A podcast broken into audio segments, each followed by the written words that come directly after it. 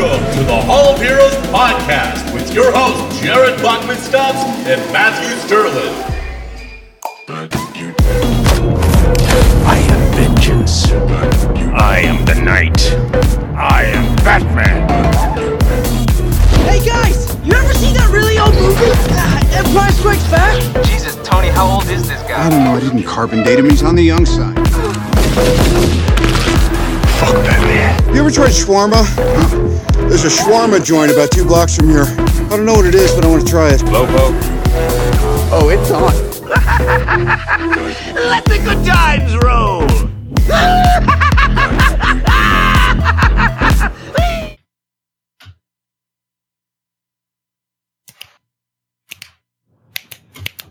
Go. And welcome everyone to a brand new episode of the Hall of Heroes podcast. I am your host, Jared Bachman Stubbs, and joining me as always is the one and only Spencer Simpson. Good afternoon, everybody. We got quite the news dump for you this week in the realm of comic books, and we're really excited to tell you about some of this stuff. Jared, you want to tell us how your week's been going, what you've been up to? Yeah, uh, my week's been really good. Um, got to go see Captain Marvel, which our review for that is going to be the last episode behind this one. Um, we just dedicated a whole episode to Captain Marvel, and that's probably what we're going to do for movies and just do like a whole review episode and then a news episode. Excuse me, hiccups.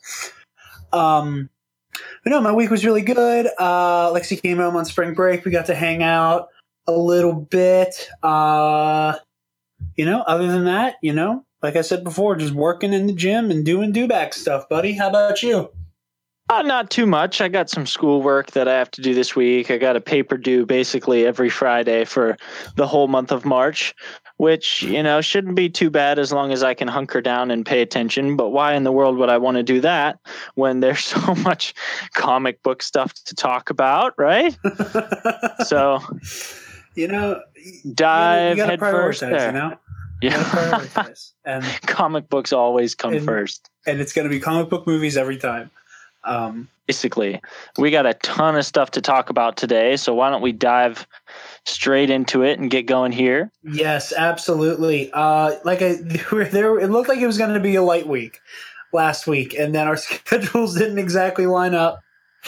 Our schedules didn't exactly line up, and then we were like, okay, we'll just hold off and then record on Sunday and do our normal episode, and then Captain Marvel, and then the news dump exploded. All we had was basically, um, the first three stories, and then there was another four that broke um, as the week went on.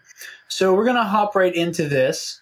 Uh, starting with Kevin Feige saying that the Disney Plus Marvel shows are going to sig- are going to play a significant part in the MCU post Endgame. Uh, Collider reports while Netflix may have just canceled all of its Marvel TV shows, Marvel is gearing up to launch its most substantial TV endeavors yet. We learned last year that as part of the upcoming Disney streaming service Disney Plus, Marvel Studios is creating a number of brand new series that may be limited in nature. The only one confirmed thus far is a show centered around the character Loki, starring Tom Hiddleston himself, but other series reportedly in development are a Vision and Scarlet Witch show starring Elizabeth Olsen and Paul Bettany, and a Winter Soldier Falcon team up series starring Sebastian Stan and Anthony Mackie. These shows are shaping up to be a departure from the existing Marvel shows in a very big way. For one, they're going to star the actual movie stars, likely due to the fact that they're going to be limited runs, so the actors only have to commit to anywhere between six to ten episodes at a time. For another, they'll be they'll be run by an entirely different creative team. Indeed, shows like Agents of S.H.I.E.L.D. and The Inhumans and the Netflix series like Daredevil and Luke Cage were overseen by Marvel Television, which is run by Jeff Loeb. That arm of Marvel is separate from the Marvel Studios, which is run by Kevin Feige and oversees all the movies. This is why there was very little crossover between those two Marvel shows and the film. Before between those Marvel shows and the films, the creative teams are working were working literally separate. Um, that won't stop. That won't be the case with Disney Plus shows. I keep getting my tongue tied. Which will fall under Marvel Studios' purview. I promise I can read. I'm, I'm a very literate person. I'd like to think.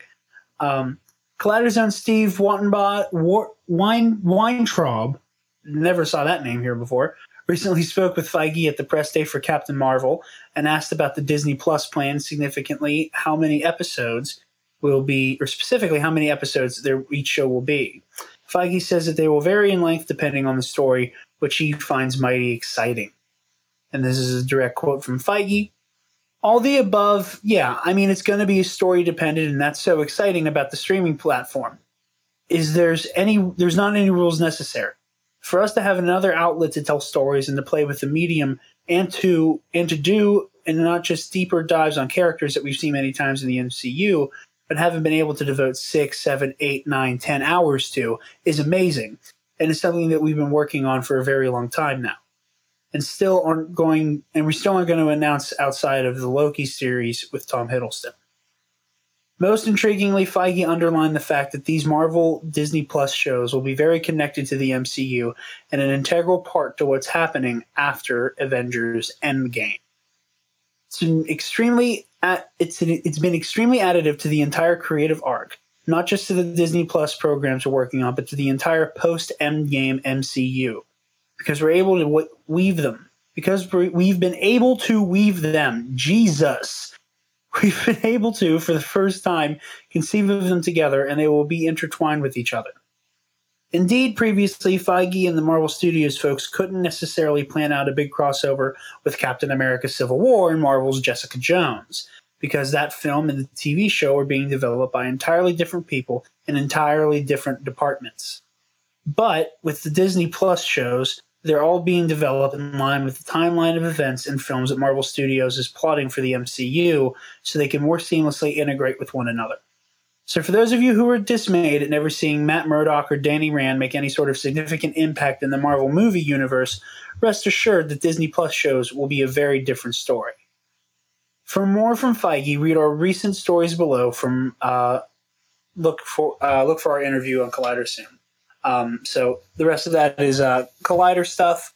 Um, that's really exciting because exactly what they said there that it's a little disappointing that we never really got to see, you know, the Defenders team up with the Avengers, which I was really hoping was going to happen in Infinity War. Like I was hoping to see um, a lot more of the TV stuff tie in. Unfortunately, it didn't, and that continuity is really one is very much a one way street.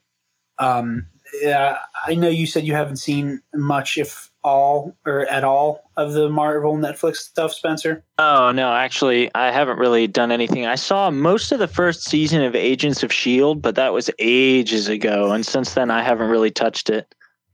Well, a lot of the, the that material, um, Agents of Shield is like the one exception that has like a little bit more to do with the movies. Yeah, um, there's there some. Like there's definitely whole, some tie in there. Yeah, there there was uh, Nick Fury makes a couple cameo appearances in that show. Um, there's a couple. Uh, the the main one that I remember was in the lead up to Age of Ultron. Um, they made a big deal about like Coulson having like a secret project going on the entire season and no one knowing what Coulson was up to. And his whole secret project was um, getting the Avengers their like secret um, armada of helicarriers. Mm. And that was what was going on with that. Um, and even um, leading up to Winter Soldier, I remember hearing that there was all kinds of suspicious uh, stuff going on involving uh, Hydra coming out of the closet, as it were, as the as yeah. the underground operation within Shield. I remember reading that there was a, a significant amount leading up to Winter Soldier as well. Oh yeah, once once Winter Soldier happened, um, like like that fallout affected the Agents of Shield show directly. Like Shield fell apart in right in front of us um, when the events of uh, the Winter Soldier happened. Um, but that's what yeah, I was saying. Besides like, that, but that's the thing is like the movies affect the TV a lot. Like basically every season of each Marvel Netflix show, somehow the Battle of New York comes up which makes sense because they're all taking place in you know Harlem and Hell's Kitchen and whatever. So it makes sense that those events come up frequently, but that that's that's it. Like it's normally they will reference the movies, but the movies don't have any real reason to address the TV shows, except for those brief moments like Coulson being the one to uh, facilitate the helicarrier that shows up to help uh, during the Battle of Sokovia. Um, so knowing that this is going to tie in a lot more makes me really happy. Of course, they need to um, kind of balance themselves out because you can't overdo how important the TV shows are because then you'll have your casual fans who just go and see the movies who, you know, if you if something crazy happens with Bucky or Sam in their show and it's just abruptly just oh yeah and this is a completely d- huge character change between movies. The general public isn't going to understand what happened with those characters unless they take the time to explain what happened. Um but this is really exciting stuff and i and, and this even more makes me hope that um the marvel netflix stuff gets revived on disney plus and not hulu because then this way if there's more direct control from feige nothing against jeff loeb obviously but if there's more like feige involvement that makes me think that there's going to be more okay like here's our chance to get Daredevil in the Avengers or Luke Cage in the Avengers and stuff like that. But it's really exciting stuff, and I'm super I'm super hyped, especially if that uh, Winter Soldier Falcon show pans out. Yeah, yeah. That's what I'm looking And- forward to. And uh, and as Feige pointed out, the the streaming platform has nearly endless potential for for TV shows, uh, whereas um, you know Agents of Shield had to to fight with with um, for airtime and stuff like that, and eventually got put on Netflix.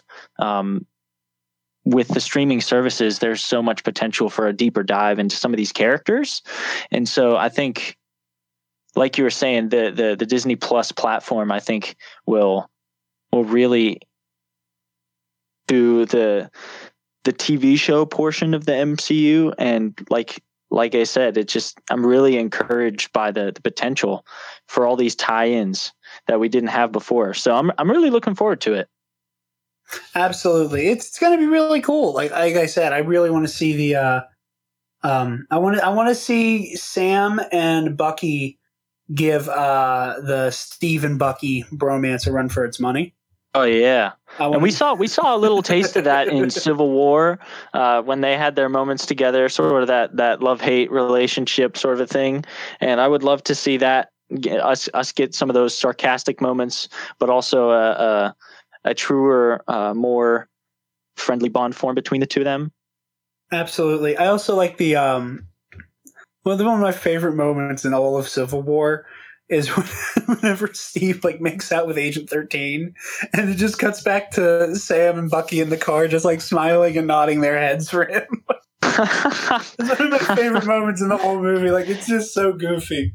And and right now their mutual bond with Steve is the thing that holds their uh, camaraderie together. And right after they were smiling at him, they were like glaring at each other for a second, and and even some of the sarcastic remarks whenever they're fighting at the airport, and and Spider Man is like webbing them up to the ground. And and Falcon uses his his little his little drone to like take Yeah, Spider Man out, Yeah. and Bucky makes some snarky comment, and Falcon's like, "I hate you." you couldn't have done that sooner. I hate you. that's it. That's it. You know, that's the kind of stuff I love to see between characters. But I think there's so much more potential for a for a true bond there that a team up TV show or even even you know five or six episodes in in a series do a lot to develop that relationship. No, this is complete. You know, uh, you know, get your tinfoil hats on here. Um, in the event that Captain America does not make it out of Endgame alive, I would really enjoy seeing the Bucky Sam show be centered around both of them working together to live up to Cap's legacy and seeing them like honor Steve's memory and and, and that way we get the best of both worlds. Where like there's the whole debate like, ooh, is Falcon going to be the new Captain America? Is Winter Soldier going to become Captain America? How are they going to do that? I'd really like to see the best of both worlds, and we a get to see um, Falcon's Captain America costume on the big screen, Um, first of all, just because that suit was just one of the best, but it was probably one of the best designed superhero costumes in like the past five years, in my opinion. Um, just because the wings made it look so striking. But I think that would be a really Really, I agree with you. and I also like the really like the huge like the black black accented Captain America costume that Bucky wore. Um, I'd love to see both of them take up that mantle um, together in the event that Steve doesn't make it out alive, and we can see them as a unit. Um, but yeah, Absolutely. really exciting stuff coming out of Disney Plus. Always between all the Marvel stuff, and that's to say nothing of uh, the Mandalorian and the Cassian Andor show and uh, the Clone Wars revival. You know, all kinds of cool stuff. Um, Yeah, absolutely. you want to take it away on this next? Yeah, sure, sure. So for those of you, holy crap! I just realized this is the first episode we've done where there's more DC news than Marvel news. This- you you're so right. Wow, Two DC stories. a new moment in Hall of Heroes history. Wow. This is this is, a, this is a watershed moment for this podcast. We have more DC. It's not just a Marvel podcast for once. Well, that being said, we're going to dive into our, our second and final uh, newsreel for the, the MCU. And as as those of you who follow the the production news for um, Marvel, you are aware by now that the Guardians of the Galaxy 3 movie uh, has had some very serious delays, especially surrounding the circumstances of James Gunn being released from the project. And uh, um, Guardians of the Galaxy 3 would have already started filming, uh, but associated with uh, Tim or James Gunn being fired, uh, have really set that back. And as of a week ago, we didn't really even know what sort of a story we would have to look forward to. Uh, but Collider released uh, a couple days ago uh, that to this is a direct quote here um, if all's going according to plan guardians of the galaxy 3 would have been filming um, but the production on the final film under writer director james gunn's trilogy uh, has been 2019 uh, before chris pratt would go off to shoot jurassic world 3 but the entire film was put on hold after a gun was fired. Um, that being said um, looks like since Chris Pratt is going to be filming Jurassic World 3. We're going to be looking at a, a much more significant delay since they couldn't start filming uh, before he would have to go away for that project. However, we do have some good news for you, uh, and that is Kevin Feige has confirmed that they are using James Gunn's script for the movie. Uh, after he was fired, it wasn't it wasn't uh, wasn't sure whether or not they would be keeping the script that he wrote. Uh, they they had considered throwing it out altogether. Uh, Feige did uh, quote this regarding the production of the movie. He said, I mean, when it was pushed back, it was pushed back, meaning the release date because it's not coming out. Although we've never announced a release date actually, it was going to happen sooner rather than later uh, in terms of release date. Initially, of course. Outside of knowing that we're going to use James Gunn's draft, we have been focusing on other projects. So it doesn't look like we're going to be seeing Guardians 3 uh, anytime soon. Certainly not this year, certainly not next year. Um, uh, but uh, that they will be using uh, James Gunn's script. Jared, uh, any opinions on that? What do you What do you think? Um, I was never too terribly thrilled about James Gunn being let go. Um, even though I had a lot of mi- you and I both had a lot of mixed opinions about Guardians 2.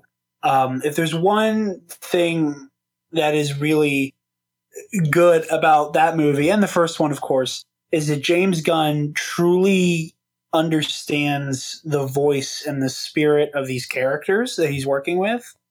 Um, and it makes me really happy that his name will still be attached to the movie in some way and that his work isn't for naught um this this is like this is one of those like rumors that has been kicked around basically since the day he was fired um and again i'm, I'm happy that he still gets to maintain some type of ownership over these characters um if i remember correctly uh, Dave Batista, the gentleman who plays Drax the Destroyer, was threatening to walk away from the project and just be like, "Yeah, you can just kill me off in Endgame." Um, because I'm not doing anything unless we're using J- something to do with James here. Um, Yeah. That's not to say that they direct they did that for the sole purpose of retaining Dave Batista. But, Oh, but but that just shows um you know Batista's loyalty as it were to James Gunn's vision and uh, and his disagreement with the circumstances of his release uh, regarding some of the old distasteful jokes that he made on Twitter a long time ago that resurfaced uh, toward the beginning of this project. And um, like you said both you and I are are kind of uh, disappointed with the circ- with the result of of that that whole fiasco. And we are glad now to say that Dave Batista has decided to stick around, thankfully, Yes. and and that the the James Gunn script has been used, and actually that might make segue. Well, they, uh, well, before we hop into the next one, I just want to say, like, I don't know if you saw this. This was a few months ago. Whenever the whole, whenever everything hit the fan with James Gunn, they that open letter that like the whole cast released. If you remember that, like, there was an open letter that was like, I believe it, Chris Pratt wrote it, and then like Zoe Saldana, Dave Bautista, uh, Bradley Cooper, um, Michael Rooker. Karen Gillan, like the whole core Guardians of the Galaxy cast co-signed it. And we're like, we support James Gunn. And we realized that like, it- you know, th- they were really gross jokes. Like there were some really dark pedophilia jokes and, you know, it, and it wasn't in good taste at all. They weren't, they, they were punching down at best. And, you know, it, it's, he's apologized for them and he's recognized that they were really dumb and that he was really embarrassed by that time of his life and being this like really loud and obnoxious shock jock and the whole ordeal was incredibly disingenuous in my opinion but you know th- th- this cast has his back. And like i said i don't think that you know disney did it because dave bautista said i'm you know you can leave drax out of the movie if you don't keep james gunn or whatever. But I I do think a lot of this decision, a there's the creative logistics of it, and like you know if they scrap James Gunn's script, a you're going to piss off the fans, but b you have to start from square one. That'll even further delay this movie that probably isn't even going to come out until 2021 or 22. even. 2021, yeah, I'd say like summer of 2021 probably. Um, It says that, um. It says in this Collider article that Jurassic World 3 is scheduled to release in summer of 2021. So if they don't even start filming Guardians 3 until after Chris Pratt is done with with Jurassic Yeah. World 3, then we could be looking at late summer. Yeah, late summer 2021 or like uh, 2022 spring. However, like by the time that goes into post production, though, like I don't know how long the shoots for the other Jurassic World movies were, but by the time it goes into post production, there'll probably be enough time for Chris Pratt to be like, okay, now it's time to put on my Star Lord clothes and Oh, yeah, go for sure. this hustle. But yeah, I just I I commend the entire cast for the way they stuck by James Gunn, stood by James Gunn, and we're also very quick to say, you know, we don't like what he did. We think he's a he's a dipshit for it.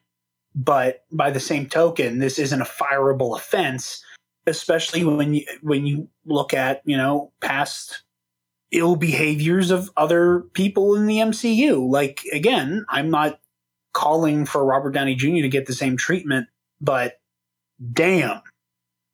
And I know that like that was kind of his whole revival tour, that kind of climax with him becoming Tony Stark. But damn. If you look at pre Iron Man Robert Downey Jr., you know, starring in a movie in blackface, like there's a lot. And granted, the whole blackface thing was meant to be making fun of the concept, but still, you know, there, there's a lot there that you can kind of take and run with uh, for Downey. So, um, like you said, that makes a really solid transition into some of our DC news. Um, because, uh, you want to go a little out of order and just jump into the Suicide Squad yeah, that's stuff? what that's what I was thinking. Yeah. All right, so we'll save that uh, birds of prey thing for a minute. Um, so you want to take the Deadshot story? Uh, yeah, I did not Sure. see that. I, I was not surprised by the first part, and then the resolution of this story shocked me. Yeah. so, um, as we just mentioned, uh, James Gunn had been has been fired from the Guardians Three project, but he was picked up shortly after. Uh, to write and direct uh, the Suicide Squad, which is the official title for um, Suicide Squad sequel movie, and uh, as as so some of you may have read up, I hate that course- so much.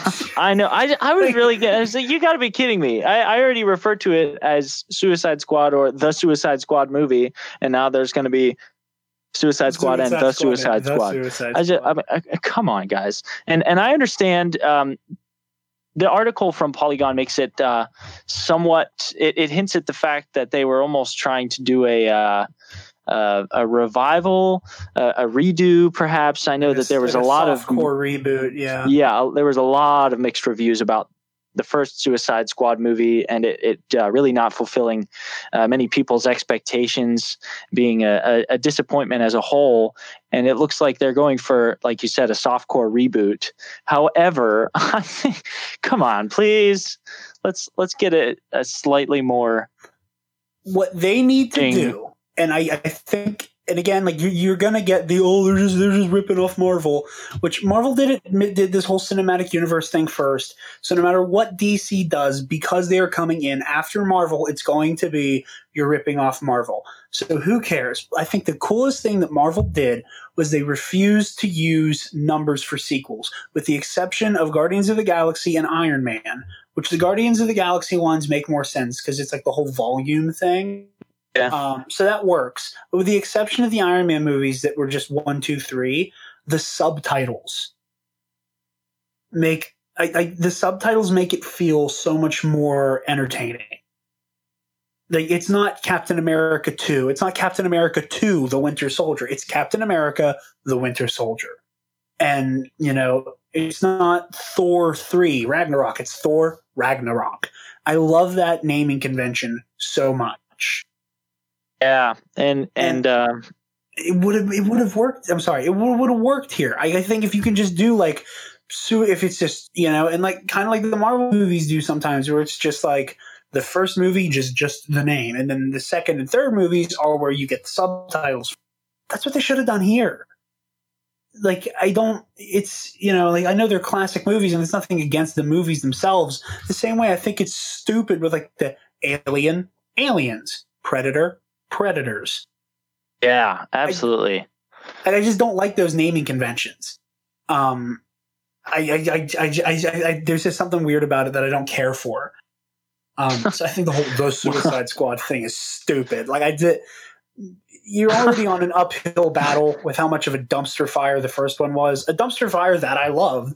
You know, like I don't make any qualms about it. I love that movie. I'm aware of the fact that it's fucking awful. I'm aware of the fact that it is a jumbled mess of a cobbled together, reshot to hell and back script. Mm-hmm. I'm aware, and I don't pretend that it's amazing, but I enjoy it. And you're already dealing with an uphill battle that you have to deal with, the, with this named property that did not do well in the first place.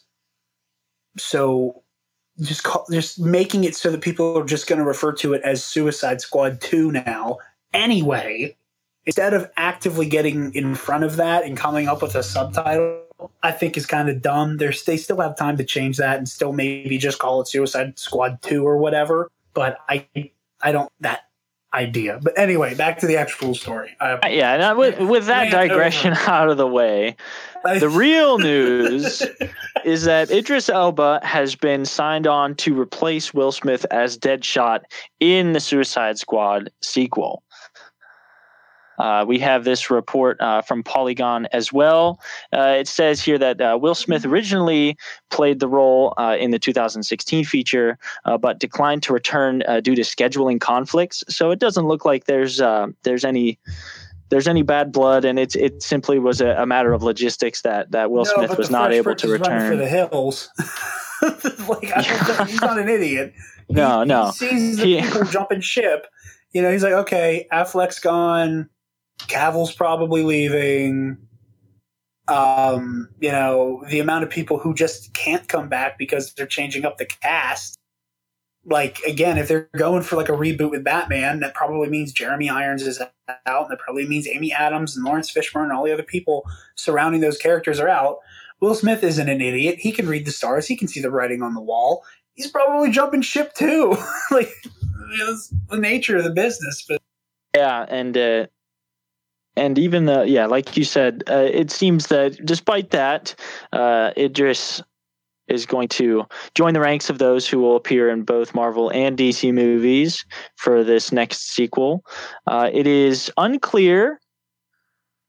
Uh, Margot Robbie will return uh, for her role as Harley Quinn uh, in the Suicide Squad, but she does have uh, another movie coming up, uh, Birds of Prey, and the uh, fantabulous emancipation of one Harley Quinn that we have to look forward to.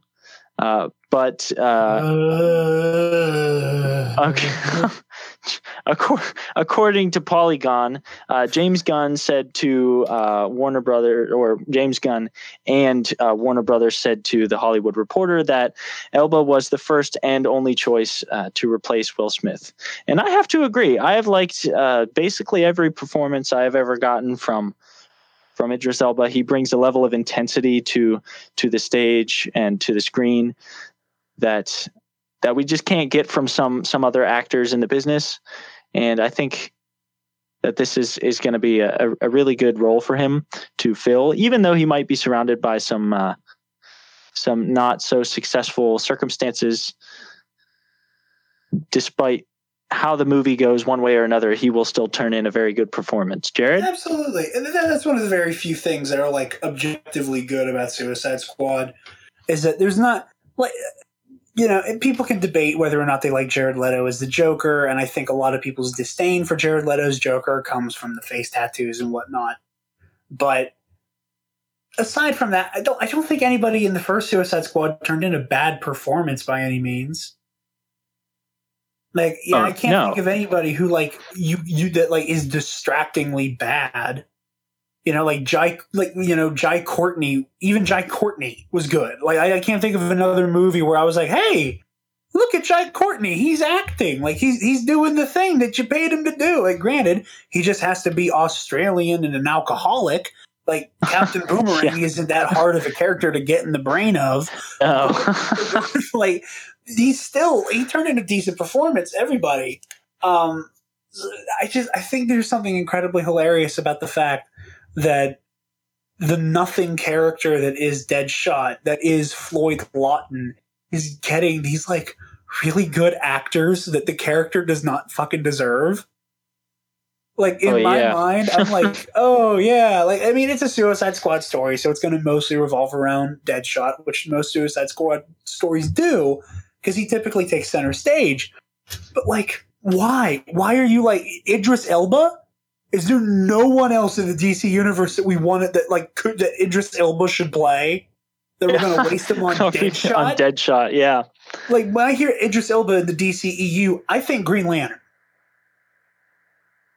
I wanted Idris Elba to play John Stewart Green Lantern really badly. And it frustrates me that they're wasting Idris Elba on fucking Deadshot.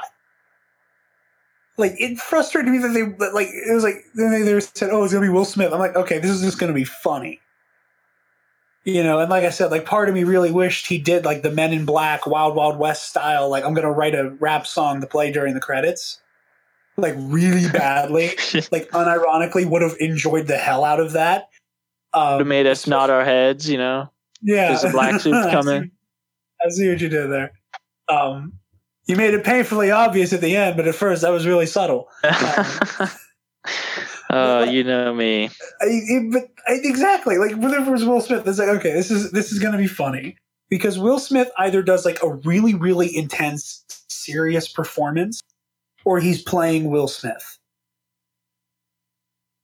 And there's not a whole lot of middle ground there. It's like, okay, like in Men in Black, he's Will Smith, space police. you know, in Wild Wild, West, West, Will Smith, the cowboy gunslinger. Yeah, like it, it, that, that his later roles, but that's part of his charisma. Yeah. But and it's it's it's the role like that I think he likes to play the best because it's the one that suits him. You know. Yeah.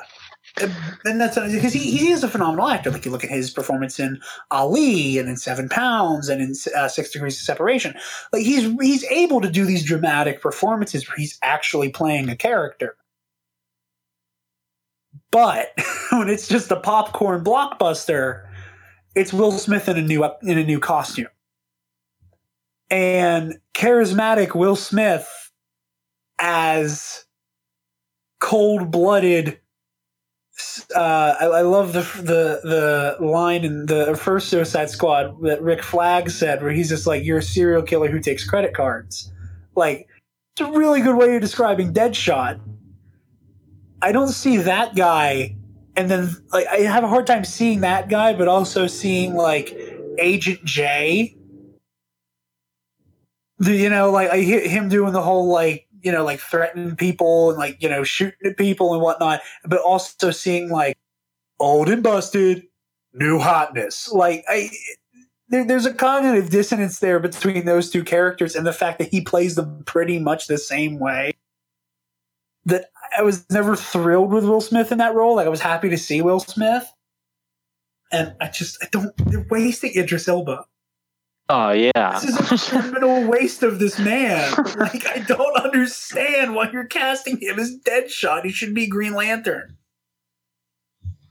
Uh, my So- original thought was, man, this is going to be a, a, a really cool performance. Whether the, the movie tanks or not, we're still going to get a, a good show from from Idris. But it had not even occurred to me um, where else in in the the DC could have used an actor of that caliber. You know, so that's that's interesting food for thought. For a character who deserves it. Deadshot Absolutely. has like you can you can describe Deadshot in like sentences. three words, four, or three phrases, four words in particular. If you just go guns, assassin, suicide squad, that is his character. And then you have different versions and different runs that delve into him being a father and the stuff that they deal with in Suicide Squad, which is cool and it's great. You know, I love when they take nothing characters and make me care about them. However, You know, there are characters that are already characters that that we care about coming into the movie That deserve that deserve somebody like this. Idris Elba. Yeah, especially Green Yeah. Lantern. Like they've been afraid to touch Green Lantern since the dumpster fire that was the Ryan Reynolds movie. Then I don't know how better you earn back good faith from audiences and moviegoers than to go, okay, this movie fell on its face hard. We're going to clean up this boo boo and we're going to make this right once and for all by casting a prestige actor in this role. So I, you know, Idris Elba was going to do a great job because it's Idris Elba, but I think this is a profound waste of his talents um, in a movie we don't need. We don't need a Suicide Squad sequel, you know, unless there's a legitimate story to be told there. But you know, David Ayer, whose vision these movies were originally, is out, and it's going to be James Gunn's. So it's the, the movie's probably going. As long as Warner Brothers keeps their like little dirty friggin' meat hooks out of the movie, which they're like Warner Brothers over involving themselves is why we've ended up with a lot of DCEU bombs. You know, it'll be good because it's James Gunn and it's going to be friggin' Idris Elba, and he'll be acting his ass off next to Margot Robbie, who's great as Harley. You know, she's a great actress as well, great as Harley. Like, it'll be good. It's just unnecessary, and they're putting more. Not that I want to, I don't want them to put as much into a movie as they can, but it's it's bad resource management. It, it's a waste of certain actors, in my opinion. Um, real quick, speaking of Idris Elba, before we jump into this, uh, the possible roster for Suicide Squad two, um, did you? You saw obviously you saw Captain Marvel because we did the review. Did your did you did yours have the trailer for Hobbs and Shaw attached to? it? No, it didn't. Oh my god! Have you seen the trailer for Hobbs and Shaw? I have not. okay, so this is the first movie. Okay, so because the Fast and the Furious movies have gone from overly serious to knowing exactly what they are and getting more and more over the top as they go, I've never seen a Fast movie the whole way through in my life. Um, but I've seen what I need to see and know that it's become far more self-aware and like really like it just has fun with itself basically but so that you have like the normal fast and the furious movies they're doing a spin-off movie called hobbs and shaw which is going to star the rock's character and jason statham's character and the threat that they have to team up to stop is Idris Elba, but he has superpowers. Like they legit just went, okay, superpowers are a thing in Fast and Furious now. Holy mackerel! He, he's like he's like Winter Soldier. Like he's he like minus the metal arm. Like he's walking around in like this like badass black leather jumpsuit, and like he like punches the rock hard enough that he like goes flying into a truck. Like it is absurd. Like it is the most. It is the dumbest, most popcorn shoveling looking movie I've ever seen a trailer for, and I cannot wait to see it. Because like I have not seen a single Fast and the Furious movie the whole way through. I will see Hobbs and Shaw because that kind of over the top nonsense is what I fucking live for. You need to watch the trailer once we're done here. It is absurd. I, you have my word. It's the first thing I do when we're done. But but again, digression aside, yeah, yeah. we have this we have the an unconfirmed. episode of Hall of Heroes so far, where it's just tangents left and right. Uh, well, well, I've been told by the producer that I need to keep you in check when it comes to digressions. So, so moving right along. Uh, speaking of the the Suicide Squad movie, we have a short list of rumored uh, but unconfirmed uh, characters that'll be brought into the Suicide Squad, including something that I am very happy to see, which is yet again um, some more C and D lister Batman villains that might be coming to the screen.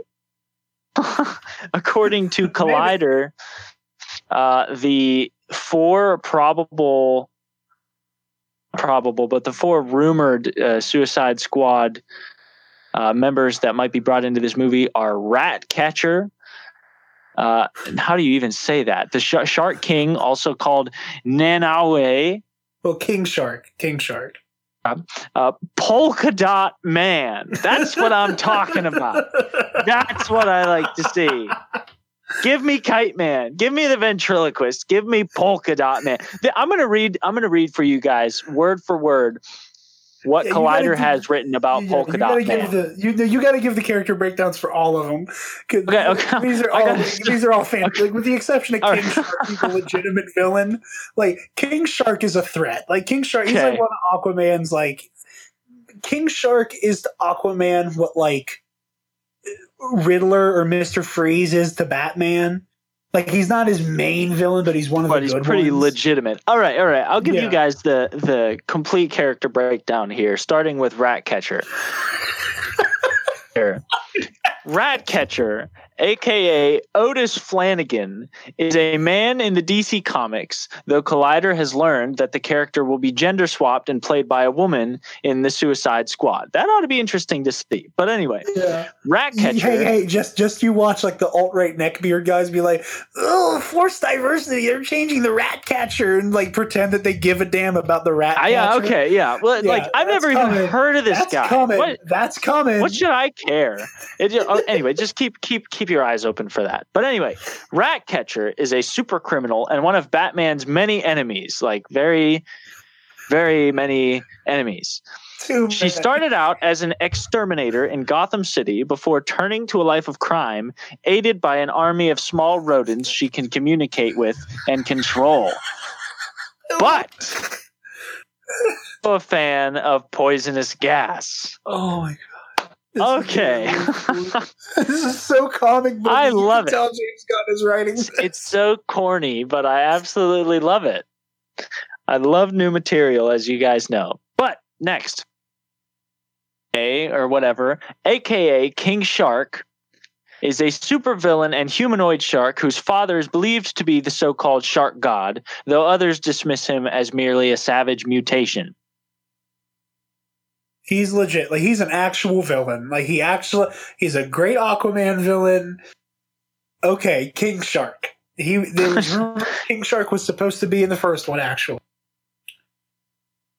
Now, my personal favorite of the four, Polka Dot Man, aka Mr. Polka Dot, is a Gotham City supervillain and light rat catcher, a sworn enemy of Batman. He grows multicolored polka dots on his body that he can turn into fireballs and other weapons. For the most part, he's embarrassed about his awkward abilities. So would I Real be, quick, Polka Dot on- Man. Before we move on to the next one, which name do you hope they use in the movie? Between Polka Dot Man and Mr. Polka Dot, Because they're both really dumb. they are I, honestly. I think Pol- Mr. Mr. Polka Dot is is just a little bit too much. I'm hoping they use Polka Dot Man because at least at least you can salvage like somebody who can resembles a badass. Maybe isn't actually, but resembles one. But Mr. Polka Dot, I I picture I picture a clown at the at the local fair. If you say Mr. Polka Dot. oh my god, I love this so much. But fourth and D-list- finally, Z-list Batman villains. I know I love it. It's- it's- ugh, you you're scraping the bottom if you're coming up with Polka Dot Man, but nevertheless, I love it. It's it's my guilty pleasure to see completely stupid villains on the screen. Finally, is Peacemaker, aka Christopher Smith, who is an agent of peace whose motives are driven by an extremist form of pacifism that makes him love peace so much he would kill for it. Now, I don't know about the rest of you people, but I guess aren't we all peacemaker? You know, we want peace and so we go to war. That doesn't seem like a very foreign concept to me. Jared, no, that's a it, it- you know again he's a valid character, and that that's Sure, and and and and somebody, but it's it doesn't seem like there's very much depth to to to his con to his concept. Now, granted, with the exception of King Shark, none of these four really have character besides just I have an evil motive and I'm going to do something about it. You know, Let's, let's use the term evil lightly because most of these are like I- I have- Silver I- Age characters. so like there's that I like have golden age characters rather. So there's that like really ridiculous like you know like Lex Luthor stole forty cakes once kind of thing like that. Ah, 40 cakes. All right. So, but tying this back into one of our earlier stories, uh, it is rumored that James Gunn fought for Dave Batista in uh, the Suicide Squad as the Peacemaker. Now, whether or not this is, you know, uh, a, a reward for for his loyalty regarding James Gunn being fired, I personally would doubt it. Um, it has to do with uh, the two of them really getting along, uh, director to actor, and actor back up to director, and so I would guess that it's more along the lines of the two of them just really like working together. Yeah, like Sam But- Jackson and Tarantino or whatever. together and what we've seen on the screen with the two of them has been pretty pleasing for the most part. Jared, do you have any other comments uh, regarding Oh, first of all, if Dave, one? Batista's, if Dave Batista is going to be in the Suicide Squad, I'd rather him play King Shark. Um, that's just me. However, this is the Suicide Squad has always been meant to have bullshit villains on the team. And you will have one, maybe two villains that actually matter on the Suicide Squad. And then the rest of them are nobodies like this. Typically, that one person who's worth giving a damn about is Deadshot. Other than that, you have these ridiculous villains. Right. and that and one of my also gripes going in the Suicide Squad. I'm sorry. Is it like they Oh, did no, the whole like every almost every villain on that team was like a notable rogue. Like typically, like I said, it's normally one or two. In the old days, it was Deadshot and Captain Boomerang, and they were the main. Like they were the only ones who actually were like, "Oh hey, you've given Batman actual trouble before. You've given the Flash actual trouble before." Outside of that, everyone is a nobody. This roster is my kind of Suicide Squad lineup. like, I, I love me some D-listers, man. I'm so excited. But but I'm I'm curious to see Kite Man or give me death. Give me Kite Man or give now me death. yeah now as as as we talked about a couple episodes ago, they've actually made Kite Man look somewhat badass in some of the recent some of the recent illustrations, but I dare them to somehow make uh, a badass villain. You never know. I- you I- never know. I mean, I I understand that that somewhere out there there's a creative mind that can make anything happen, but I just am I'm looking at the article right now at the the Silver Age DC comic illustration of and I just scared of him. I I feel I feel like maybe I should give him a lollipop. But but um, disrespect. yeah, I I uh, I I love you know D-listers, but I'm not particularly scared of them. I just enjoy seeing them on the screen.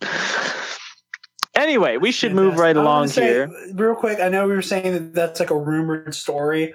I do want to say though, um, if you go take a look at the byline for this article, um, this is written by uh, Jeff Sneider, who uh, ha- he's very rarely wrong.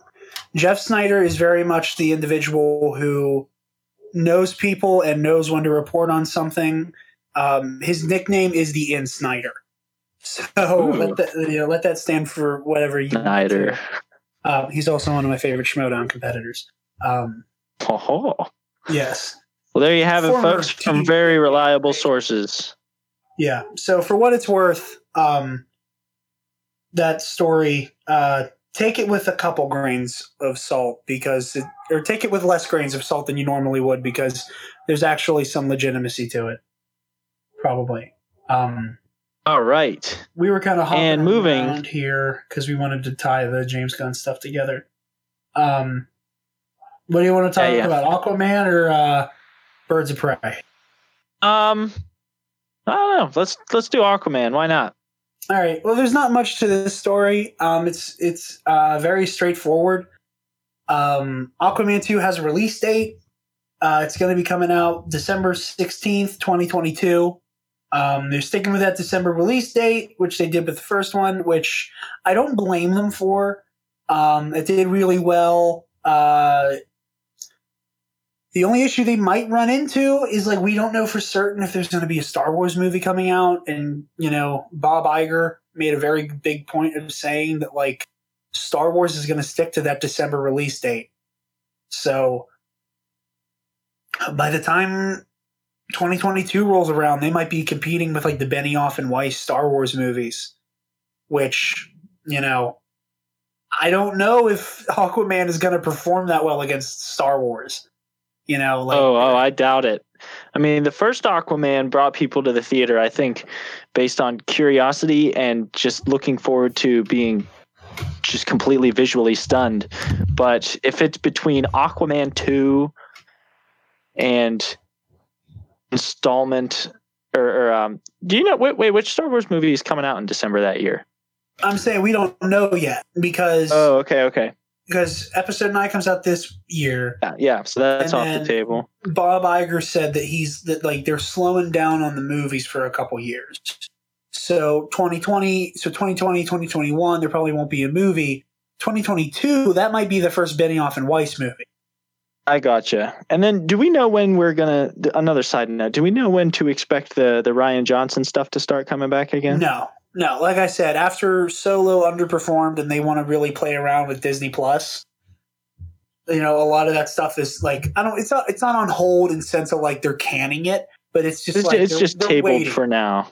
Yeah, because they want to play around Okay. with Disney Plus and play around in that sandbox. And I think that's Um, wise. They've got they've got a brilliant platform working. Even though I'm not a huge fan of, you know, having to subscribe to something else, I am a, a Star Wars: The Clone Wars addict. So, uh, anyway, Yeah, so yeah, that's not going to stop us. We're, you know, we, we need our fix. oh, you know, you know, as soon as that season is dropping, I am dropping the necessary funds for a monthly subscription, and I'm going to pound that thing out about four Yeah. times through. Absolutely, Oh, can't wait. Um, but yeah, so like I said, I also I also kind of nervous that that's a little too long of a wait. You know, like you're not having the with Aquaman, you don't have the kind of safety net that the Marvel movies have, where they can have really long time between direct sequels because you'll get to see that character in other people's movies. Yeah, You know what I mean? that's a good Like, point. like it's been a while like you know look at the turnaround time for like the cat movies and the um, iron man movies you know ant-man we're overdue for a doctor strange sequel Oh, absolutely. but we didn't really flinch on that because we saw strange and ragnarok and infinity war so like we've been getting our fill of doctor strange whereas you know, there's no Justice League movie in develop Justice League sequel in development. So I don't I think that this may be a little after the iron has cooled for them to strike with Aquaman 2. So I think that that I think they're they're playing with no pun intended here. I think they're playing with fire. Um, Uh, oh, that was bad. I know it wasn't. That's it wasn't intentional, um, but you know. So I think it's a little dicey waiting this long, but we'll see how it goes. Like I said, between them waiting a little too long and then they maybe have to compete with Star Wars, this could be a disaster for Warner Brothers. Um, Another, unfortunately. one of many. Uh, so we also have. Um, you want to take the lead with this uh, leak from Birds of Prey? Yeah. Okay. So we have a, a a leak from the new Harley Quinn movie, Birds of Prey, with the uh, insanely long subtitle about uh, emancipation, whatever. And I'm not really sure what I'm looking at in this picture, but it kind of looks like a a uh, Mad Max can. Fury Road esque uh, old like 70s hot rod. Somebody in the car with a mask, holding a gun, with a red bandana in the passenger seat of this car. Jared, what in the world is going on here? So, the, from by, by the look of it, it's not exactly an official look, but it's a look at um, Ewan McGregor's Black Mask. Uh, you know, like I said, it is absolute potato quality. Um, we uh, we haven't seen much in the way of official stuff for uh, Birds of Prey or the fantabulous emancipation of one Harley Quinn.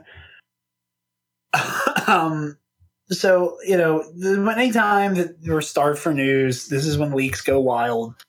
Um, you know, it's a crappy picture, but it's a little bit of a peek at Ewan McGregor's Black Mask, which I hate to say it is the only real reason why I'm really that excited for Birds of Prey.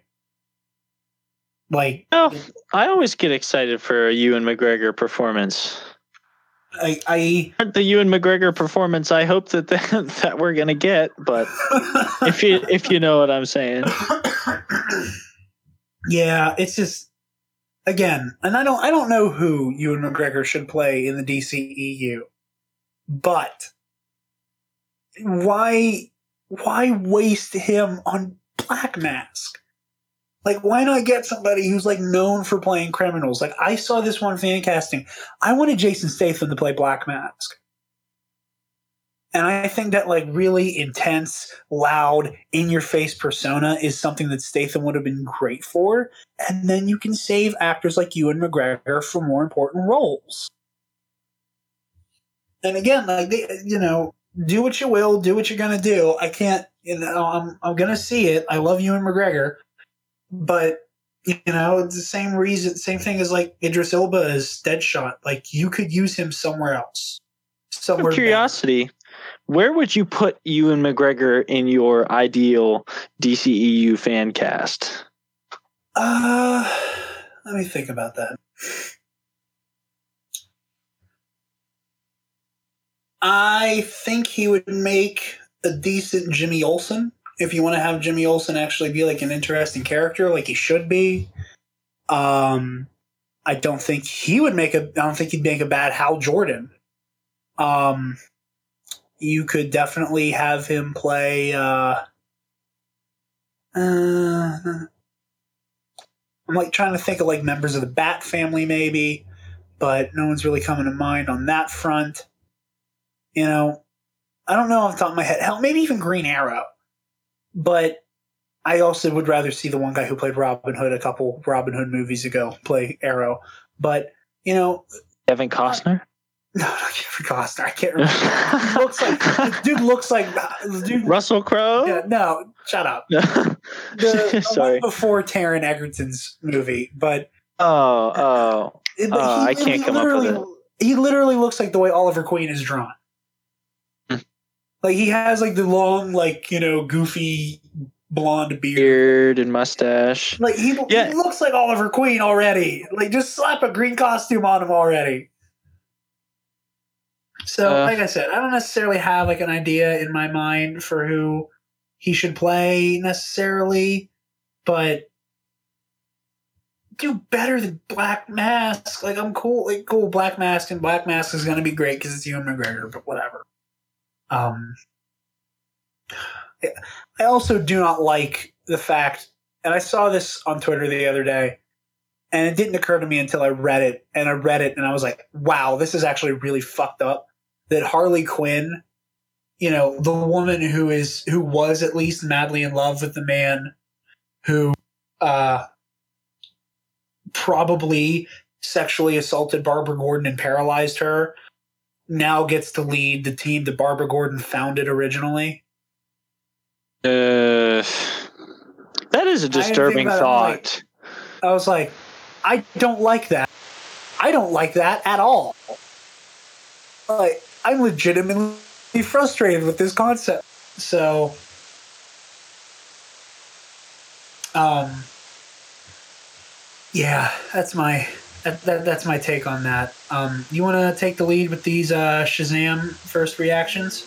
Okay, so the the press has been given the opportunity to see some early screenings of Shazam, uh, and they are largely very, very positive. Uh, here's a tweet from Eric Eisenberg DC is finally building a solid run. Shazam is a delight. Its familiar origin structure is forgivable because of all the new things it brings to the table, primarily its gleeful, childlike enthusiasm and heartfelt perspective on family. It's also a role Zachary Levi was born to play. Now, a couple things here that I won't read. I won't read too many of them, um, but two things that a lot of people have been saying about this movie is how uh, how lovable this perspective on family is, and and that Zachary Levi absolutely killed it. Um, here is a tweet from uh, Jim Vejvoda.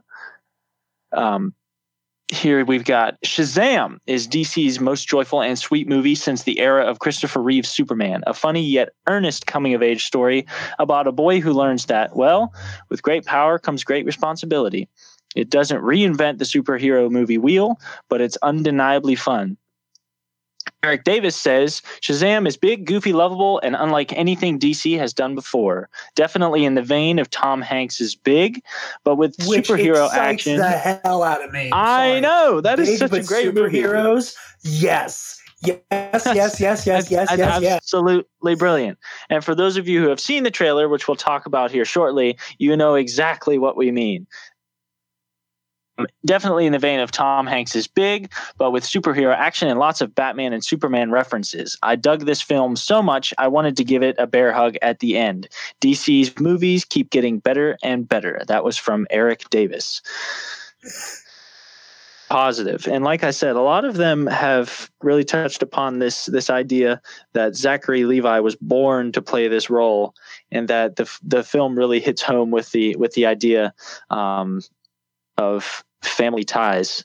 Jared, Well, I see now that I'm seeing uh, the the flying reviews for uh, Zachary Levi, I can say that I'm happy that my idea that John Cena should play Shazam can be uh, put to rest at last.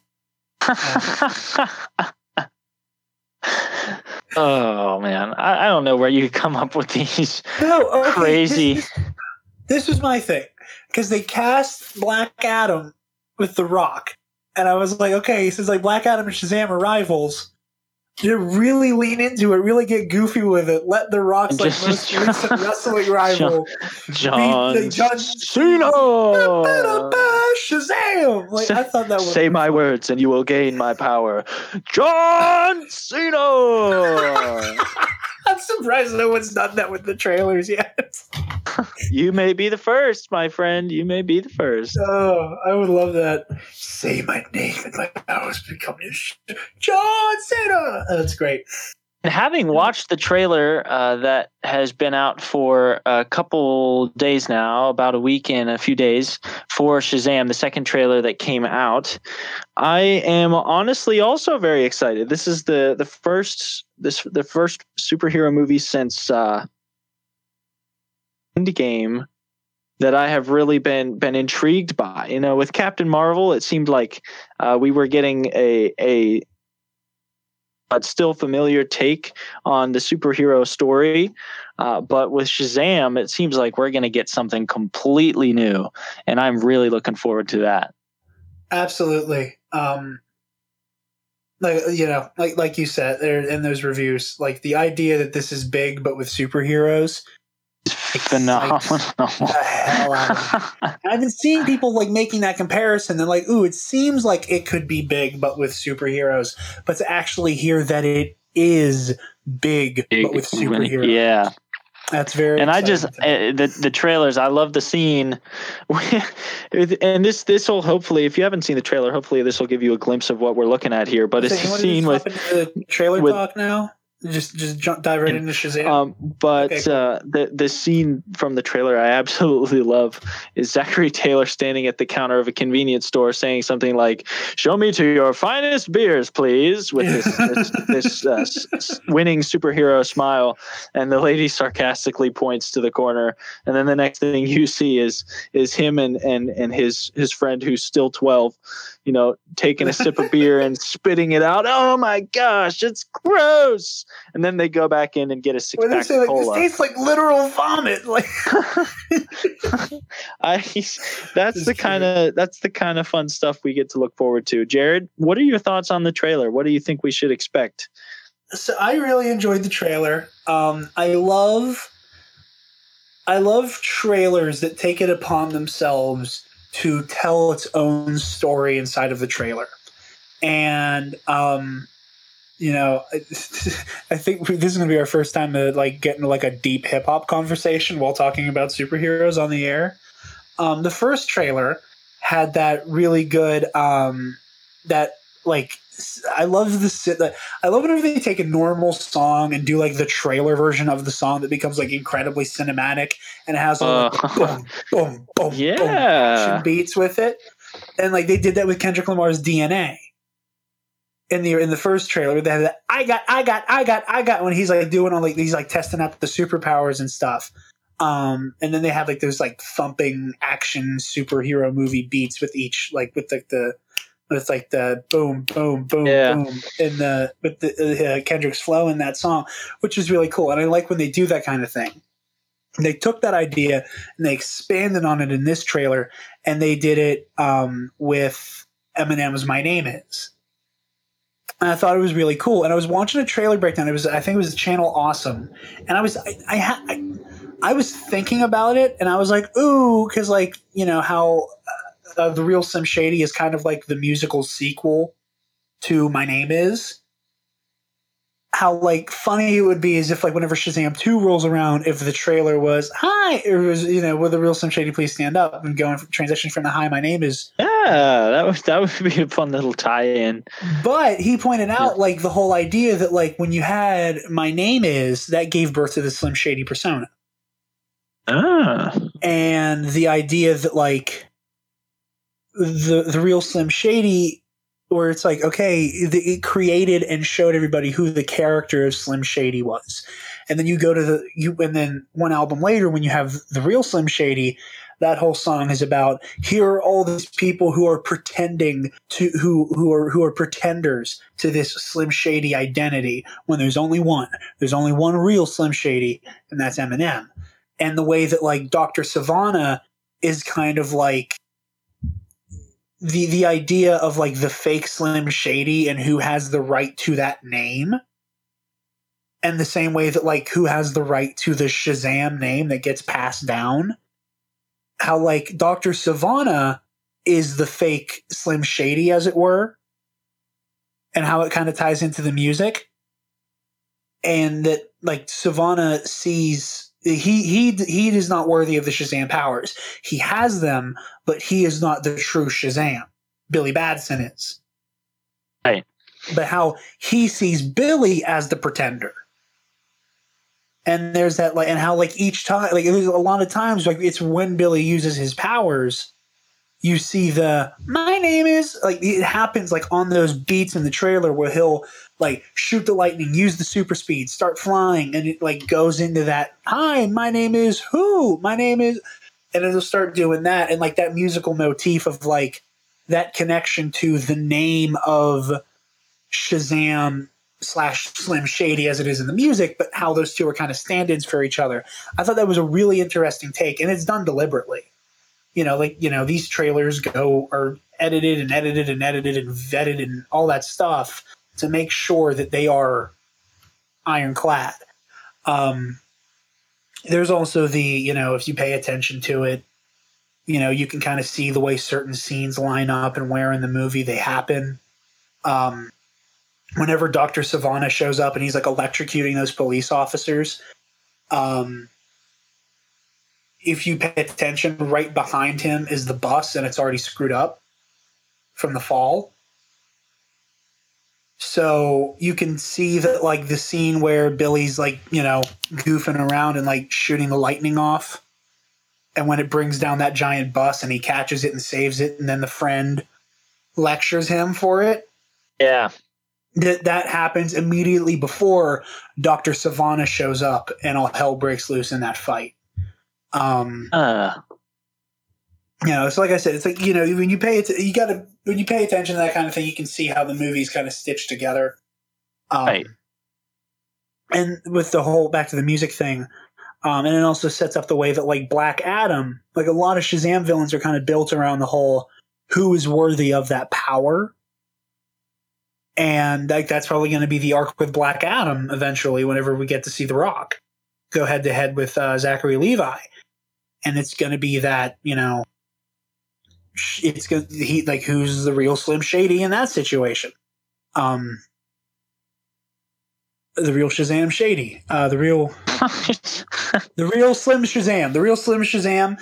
TJ, that's the name of the episode. The real Slim Shazam. Um, we, that needs to be a shirt on TeePublic. Tim, I hope you're listening. Um, stand up. please stand up. Well, the real Slim Shazam, please stand up. Um, but yeah, no, the, the the trailer was really fun. Like I said, I love that vibe. Um, I love the scene in the store where he's like, um, you know, I'm Batman. Get him, Batman. Like that, I laughed my ass off at that, and the fact that like Kevin Conroy, that was Kevin Conroy's voice on that Batman toy, made me really happy. That give him a little Yeah. more lip service because you know that iconic booming Batman voice does not get enough credit. Um, so yeah, I just I love the fact that this universe, you know, despite Superman's characterization not being stellar in Man of Steel and Batman v Superman, I'm really happy that like this universe looks at Superman like a hero and like a savior the way he's supposed to be. Um like I said, like that the last half of Justice League with Superman is the best live action Superman content I've seen in my life. like that goofy, you know, and it's supposed to be goofy. It's supposed to be corny because that's who he is.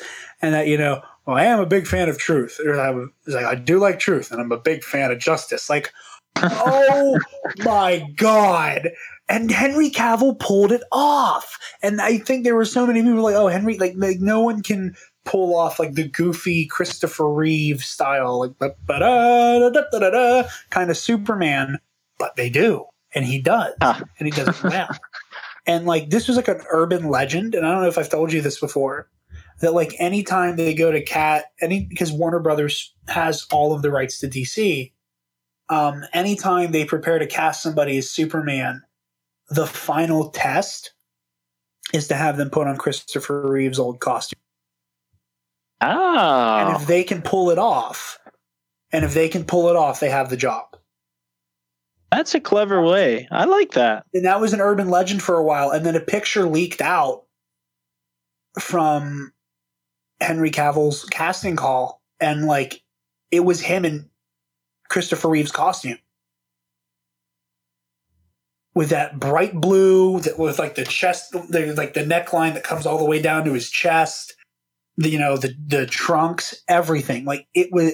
I'll pull up the picture and send it to you. But like, I love that, and I love that like we see that that type of Superman heavily influencing Billy Batson's behavior. And that makes me really happy that that's how they're doing it. Is that this kid clearly looks up to the legendary superheroes of his time. He and again, like it I love and one of the things I love about all these comic book movies is that they take a look at the idea of what if superheroes existed in our world Right, right. and how people deal with that. You know, you have them in the Marvel movies. You know, you have the way that like the Avengers become celebrities, and then you have the way the gov- the, the world's governments are like we like they they can't just be running amok. You have things like the Sokovia Accords, and you have you know the way that children idolize them, and the way that like you know his one friend has he's wearing an aquaman t-shirt and he has the newspaper clipping about superman returning and he has like the batarang on his dresser. I love that influence. Let me find this picture. Cavill. Christopher reeve suit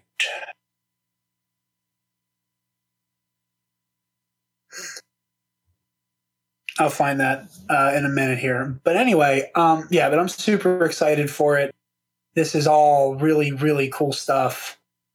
Um, oh, I can't find it in color, but this is the black and white one I'm going to send to you. Like, even though it's black and white, you can clearly tell what costume it is. Because, like I said, it lays on him the way that it's supposed to. Um, but yeah, that that's the part that makes me really excited is because where and like this is where like people talk about like the difference between Marvel and DC characters. Um Marvel heroes are supposed to be the best versions of what a flawed normal person could be. Whereas DC heroes are supposed to be what we should aspire to. You know what I mean? Like That is an Superman interesting distinction. like you know my, my favorite you know my favorite way to look at it is like if you take you know in terms of not too terribly powerful but have a like a similar beat and occupation within the universe like look at spider-man and batman spider-man questions whether or not he wants to be a hero from time to time spider-man has moments where his resolve is tested in a very profound way. And he questions himself frequently. And he stands for truth and justice and protecting people who need it. And he does it in this way that like lets him keep his own sanity. Where you look at Batman, when Batman's resolve is questioned, he doesn't blink at that question. It is he is he is a force of nature in a way that Peter Parker can't be because Bruce Wayne, not that he's an inhuman character, and you're supposed to be able to relate to all of these characters, but like your Batmans and your Supermans and your Wonder Womans. There's something about them that is unattainable, and that's the point with those characters. And it's seeing Billy wanting to live up to that standard that makes me really happy and like shows me that Warner Brothers understands these characters now. Yeah, and that's really understands the encouraging. to these characters. Um, so moving forward onto uh, a trailer I don't want to talk about. it's uh, necessary evil, I'm afraid, on a comic book podcast to talk about the trailer for Dark Phoenix that was released a week or two ago. That Jared talk about. Okay, so what are we seeing in this trailer? We're seeing a lot We're of familiar seeing the stuff. same shit. if you if you are familiar at all with the the the the X Men the three X Men movies that came out in in the the early two thousands uh, two thousand tens. Uh, what what we are seeing here is something very familiar. Go back and listen to me. It was the day. It was the day the trailer came out, but we recorded before it came out, and I ran through every beat of this tra- of what, what I thought this trailer was gonna be. And that's exactly what it was. That is exactly what it was because these movies are so painfully predictable and bland, and they're not even trying. Did you see the makeup on Mystique? I, I Yep, feel, and it and may I just actually be the lighting, but I felt like I could almost see Jennifer Lawrence's actual skin tone peeking through the blue. It's it's. I saw a meme or, or some some sort of an internet picture that's the like the the the progression of Mystique's uh, film appearances and the progression of Hulk's film appearances in the MCU, and how both of them just kind of seem to be at a time getting less and less intense, getting more and more. Um, you know, human like to the point where at the very end, the last picture was just a picture of Jennifer Lawrence side by side with with Mark Ruffalo. Well, here's the being- thing: the, the Hulk They started out so sense. intense. The whole point almost makes sense though, because as the movies have gone on, and like this is like a little bit of a prediction for Endgame.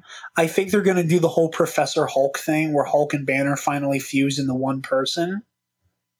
And I think that's why, like in that leaked image for Endgame, like Hulk looks pretty much like Mark Ruffalo. Like he has a haircut like Mark Ruffalo and everything. I think that's why. Like I think that I think he's like he's they're slowly becoming more and more the one being. Um, Mystique, it's just lazy, and like Jennifer Lawrence it's has just- publicly made it a point of saying, "I hate that makeup." And I And think I wouldn't be surprised if her appearance in this film was contingent upon them making a makeup change, and that she said, you know, okay, I'm only gonna gonna be in this movie if I don't have to wear that ridiculous makeup for for the for the movie. And you know, the, the the makeup choices aside, as you said, this this trailer seemed really predictable if you've seen Last Stand, and it seems like it's going to disappoint almost as much as Last Stand did, except we get to see a fresh set of faces. You know, I in the ability of the actors because again, we've got a, a, a star lineup faces that we can trust for their performances. But again, this is going to be a question of of how predictable, how lazy is the writing going to be for this movie. Absolutely, and that, that's what happens with all these X Men movies lately. Is well, at least you have a stellar friggin' cast. Yeah. Like at least at least they at least they make this awful script sound passable. You know, it it um, it's just so underwhelming, and you know, they telegraph Mystique dying so painfully, and you know, and maybe that's the point. Like maybe, like you know, to a point, I'm not super frustrated with them showing us Mystique dying. Probably because I feel like most of the mov- movie's tone is hinged on that. So I have a hard time faulting them for that if they're very upfront with Jean is going to murder Mystique and that is going to be the driving force of the movie and being upfront with that. That's fine. okay, whatever. But I have a hard time trusting a comic book movie to keep a character dead. Oh, absolutely. Um, in Civil War, the the trailers made it seem almost definitely like they had killed off uh, War Machine, but we know that isn't true now. Yeah. So all- any- then- anything's possible with a comic book movie, even the people that you thought were already dead. Who knows? Exactly. And then and that's my thing is that like I think they've kind of painted themselves into a corner with showing Mystique quote unquote dying in the trailer because so let's say they do it and Mystique stays dead. We as the fans go, "Oh man, Mystique's dead. They should they shouldn't have put that in the trailer because then we wouldn't have been like preparing for it the whole time." Even if it is super into the early into the movie, we go, okay, well, we knew this was going to happen. But if they quote unquote kill Mystique and she comes back, then we have the, you know, the CinemaSins. Well, anyone who's ever seen a movie before knows. Yeah. There's not actually dead. And, you know, again, I don't have that much faith in the script writing department at Fox with these X Men movies anymore.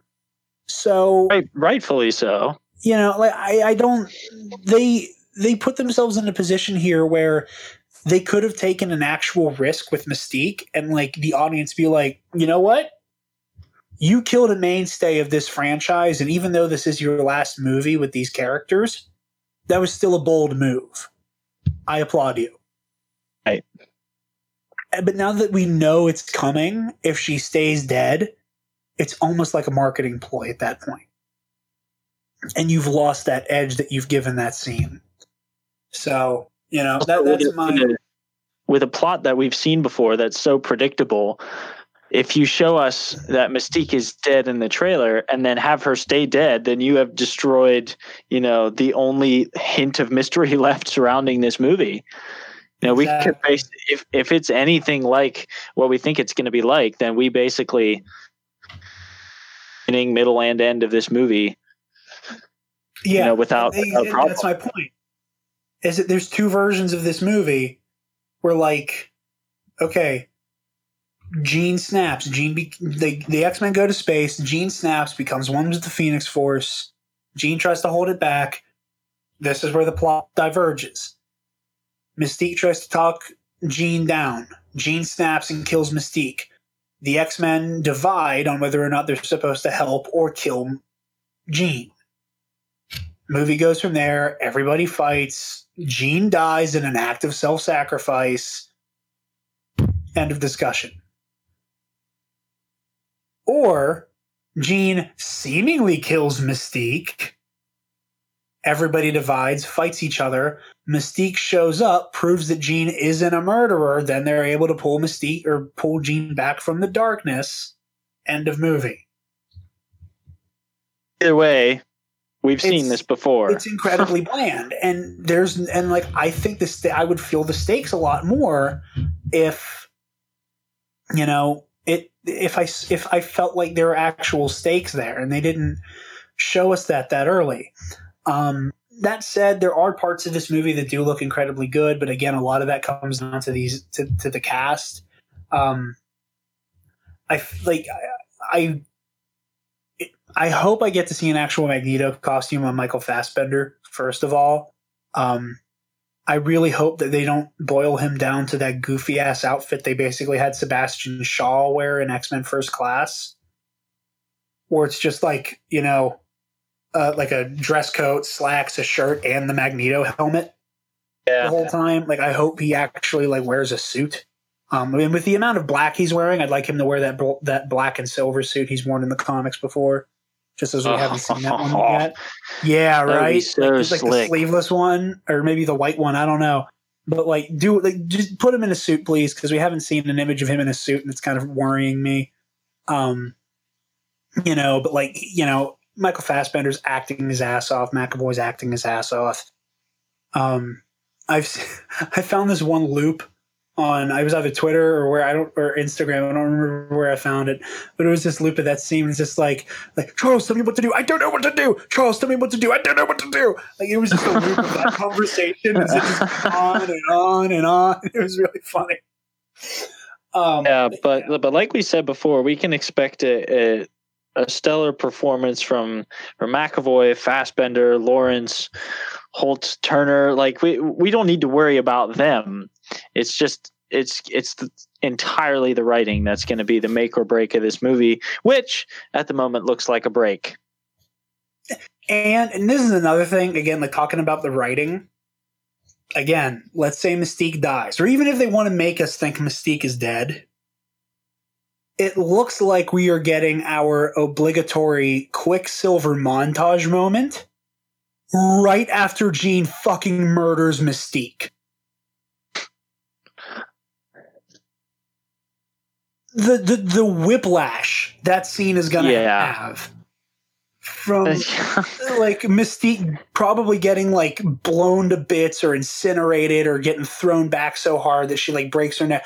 Whatever it is, being immediately followed up by like, you know, Could save time in a bottle. yeah, exactly. Like it's gonna be immediately which- which- followed up by like yeah. and all over the place doing his thing you know and unless they can keep the intensity like no i'm just i'm not just messing around right now like i'm not i'm not focused on saving the the other people in the situation and and and moving the bullets out of the way you know if unless they they keep that scene really dark and have him just i'm going for you and i'm on the side that thinks you need to end right now then that's eh. like you said the the whiplash with that. Like I don't I don't understand like that that was one of the things that frightened me the most like that was the, like seeing that like you know I know it sounds like I have my mind made up. I'm just kind of predicting off of the past. I, I don't I want this movie to be good. Oh absolutely. I want it to be good. Like I want this to I want this to defy the expectations that the other X-Men movies have set for it It just But we, we're not getting that vibe. stuff like that when I see stuff like this like Mystique's gonna get murdered, and then we're gonna have the goofy, you know, let's put on the classic rock music and watch Evan Peters run in fast slow mo. What? How are those two scenes back to back with each other? It's like the Gar- it's like Guardians too. Every serious moment was immediately followed up by really bad bathos. Oh, abs- yeah, it's it's one of the we've discussed that at length. One of the reasons why I hated that movie, among other things. You know, it was so inconsistent. There was no narrative flow to it. It was just back and forth, and I really hope that that's not what we get. Yeah, and like in the day, there's room for characters. You know, like something dark happens, and then like you try to make light of it, and you try to like keep the audience bouncing back and forth deliberately. That's one thing. But like with Guardians Two, the whole plot would come to a screeching halt to make a bad joke, Oh yeah, and that's what it looks like. That scene with Mystique is going to be, where it's going to be like, boom, massive carnage from the Phoenix Force, followed up by you know, whatever classic rock song Evan Peters is running his ass off to. Um, so yeah, I, my bar, my expectations are set incredibly low for Dark Phoenix. I don't care. I don't, you know, very soon this, everything's going to go back to Marvel and none of this is going to matter. So they're here. I don't, you know, and oh, ooh, that was a story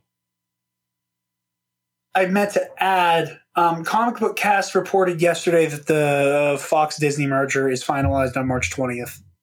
All right, In a week's time, one week. everything officially doesn't fucking matter with the Fox properties. Like nothing. Woo! Yeah. So, Free know, reign to Hulk. free reign. Free reign to Spider Man. No, no, not to Hulk and Spider Man though. That's uh What? No, Fox has the X Men and the Fantastic Four. They Oh. share the rights with Sony for Spidey, and they share the rights That's with Universal right. for Hulk.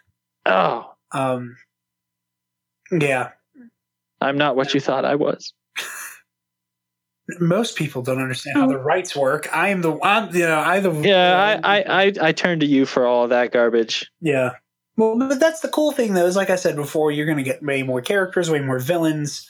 You know, there's so much more we can do now. Now that these characters are coming home, um, and that's all I care about with the X Men at this point. Like, I'm not, I'm not holding my breath for anything X Men until, you know, Kevin Feige gets to lay his Midas touch on the Post movies. merges. Yeah.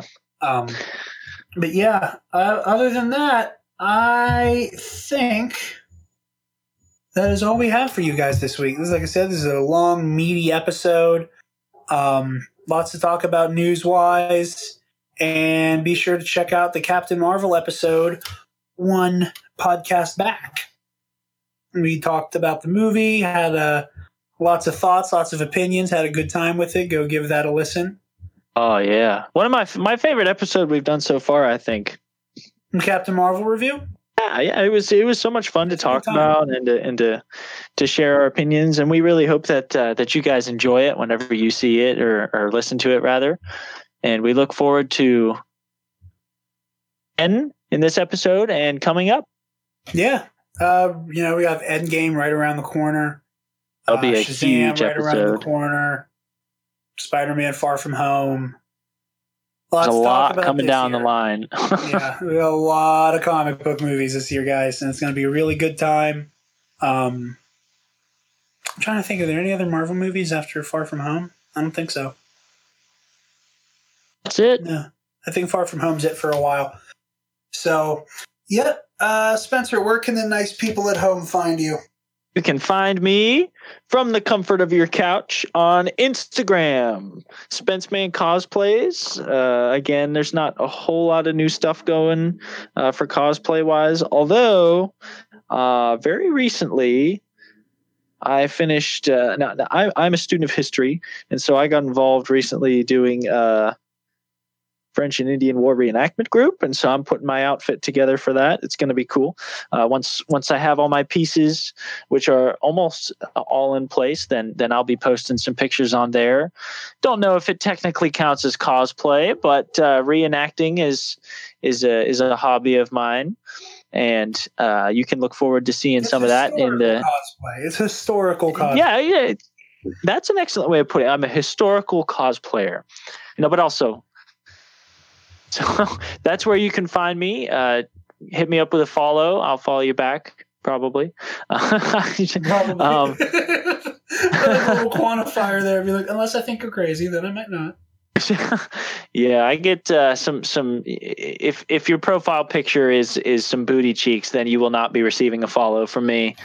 Um, but Jared, where can Well, I they don't find? think it's an where can- actual person at that point. I someone who failed the "I'm not a robot" test. Yeah, Um, well, Jared, yeah. where can they find you? They can find me on uh, Twitter and Instagram at Dark Jedi twenty five fifty two.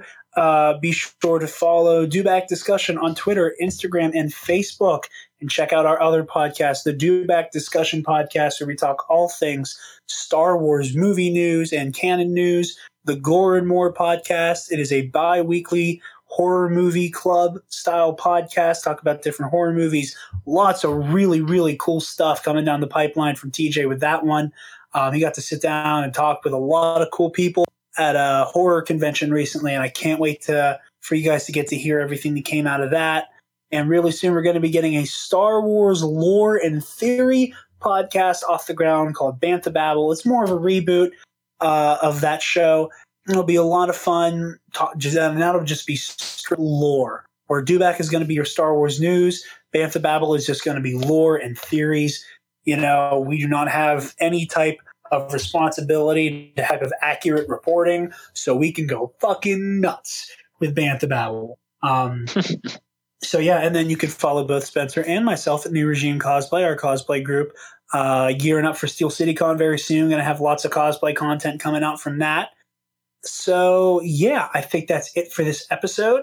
And be sure to tune in at the same bat time on the same bat channel next week. Have a good one, guys. Mr. President, you asked to see me. I know you're busy. What do you need, sir? Sir, I want to give you a word of warning. Sir, I don't know what you heard, but whatever it is, Jefferson started it. Thomas Jefferson resigned this morning. You're kidding. I need a favor. Whatever you say, sir, Jefferson will pay for this behavior. Talk less. I'll use the press, I'll write under a pseudonym. You'll see what I can do to him. I need you to draft an address. Yes, he resigned. You can finally speak your mind. No. He's stepping down so he can run for president. Good luck defeating you, sir. I'm stepping down, I'm not running for president. I'm sorry, what? One last time. Relax, have a drink with me. One last time. Let's take a break tonight and then we'll teach him how to say goodbye. To say goodbye. You and I.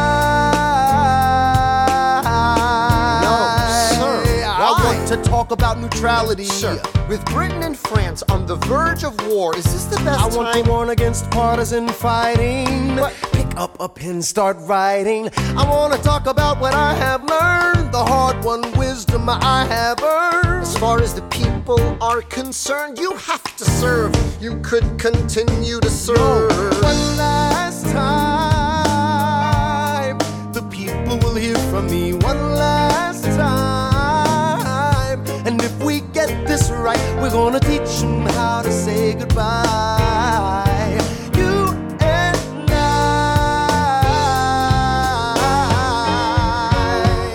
Mr. President, they will say you're weak. No, they will see we're strong. Your position is so unique. So I'll use it to move them along. Why do you have to say goodbye? If I say goodbye, the nation learns to move on. Me when I'm gone. Like the scripture says, everyone shall sit under their own vine and fig tree, and no one shall make them afraid. They'll be safe in the nation we've made. I want to sit under my own vine and fig tree, a moment alone in the shade, at home this nation we've made. One last time. One last time.